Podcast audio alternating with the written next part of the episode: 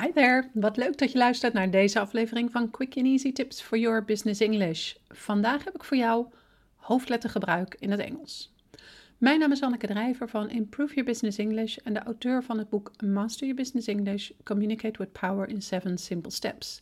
Ik help jou als ondernemer of senior business professional van je middelbare school Engels af, zodat je ook internationaal, met impact en vol zelfvertrouwen in het Engels kunt communiceren, maar bovenal volledig jezelf kunt zijn.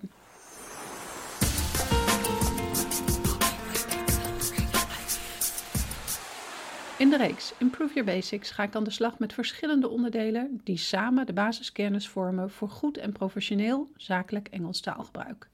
Deze podcastreeks is daarmee net dat geheugensteuntje of de herhaling die iedere professional verder zal helpen met zelfverzekerd Engels spreken. Want zodra je niet meer hoeft te twijfelen over sommige regels, de juiste grammatica of het goede woord, kun je je focus leggen op jezelf zijn terwijl je bezig bent met zakelijk Engels. Vandaag ga ik het hebben over hoofdlettergebruik in het Engels. De regels voor hoofdlettergebruik in het Engels wijken namelijk soms af van de regels voor de Nederlandse taal. Als business professional wil je natuurlijk geen fouten maken in je Engelse hoofdlettergebruik in zakelijke teksten. Dat kan namelijk slordig overkomen, maar gelukkig zijn deze fouten gemakkelijk te voorkomen. En daar weet je alles van na het luisteren van deze podcast. Voor de duidelijkheid heb ik alle voorbeeldzinnen en voorbeeldwoorden die voorkomen in deze podcast in het bericht op de Improve Your Business English website voor je opgeschreven. Wel zo duidelijk. Daar gaan we. Regel 1. Net zoals in het Nederlands zorg je in het Engels voor dat iedere zin begint met een hoofdletter. In de praktijk zorg je dus voor dat de eerste letter van het eerste woord na een punt, uitroepteken of vraagteken een hoofdletter is. Regel 2. In het Engels gebruik je een hoofdletter voor namen en eigennamen. Hier vallen ook namen van steden, landen, nationaliteiten, talen, bedrijven, religies en politieke partijen in. Deze schrijf je in het Engels dus ook met een hoofdletter. Let op, woorden zoals dad of grandma schrijf je in het Engels ook met hoofdletter wanneer ze worden gebruikt als aanspreekvorm. Bij een zin als just wait until dad hears this schrijf je dad met een hoofdletter. Bij een zin als my dad is going to like this TV show schrijf je dad niet met een hoofdletter omdat het woordje dad in deze zin niet wordt gebruikt als aanspreekvorm. Regel 3.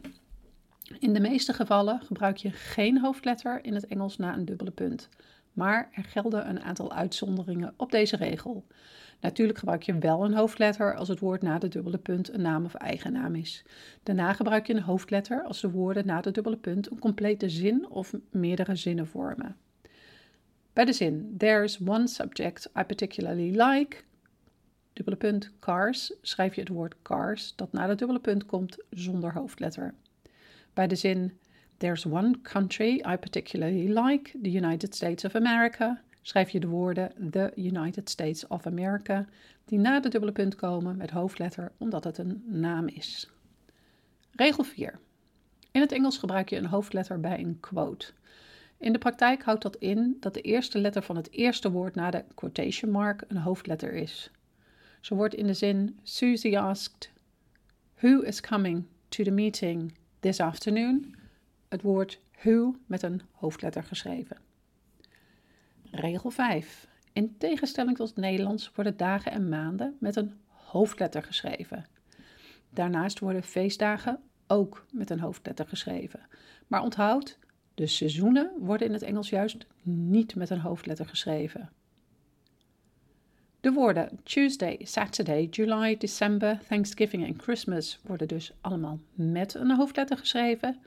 De woorden summer en winter worden niet met een hoofdletter geschreven. Regel 6. In het Engels worden de belangrijke woorden in titels met een hoofdletter geschreven. Met belangrijke woorden bedoel ik eigenlijk alle woorden naast voegwoorden en lidwoorden. Dit staat in contrast met titels in het Nederlands, waarvan alleen het eerste woord met een hoofdletter geschreven wordt. Bij de titel Harry Potter and the Chamber of Secrets worden de woorden Harry Potter, Chamber and Secrets met een hoofdletter geschreven. Bij de Nederlandse titel Harry Potter en de Geheime Kamer wordt alleen de naam Harry Potter met een hoofdletter geschreven. Regel 7. In het Engels schrijf je specifieke periodes. tijdperken en historische gebeurtenissen met een hoofdletter. Zo schrijf je bijvoorbeeld woorden als The Middle Ages, World War II en The Roaring Twenties met een hoofdletter. Maar let op, eeuwen en de getallen ervoor hoeven niet met een hoofdletter geschreven te worden. De woorden the 19th century hoeven dus niet met een hoofdletter geschreven te worden. Heb jij het Engelse hoofdlettergebruik al helemaal onder de knie? Let's put it to the test.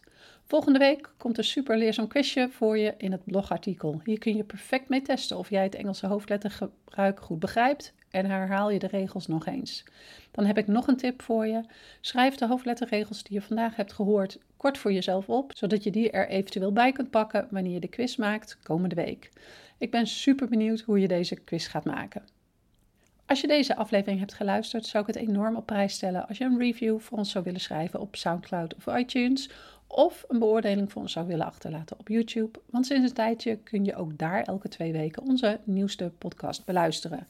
Een reactie van jou helpt anderen om onze podcast te kunnen vinden en daarmee hun Engels te verbeteren. See you next time met quick and easy tips for your business English.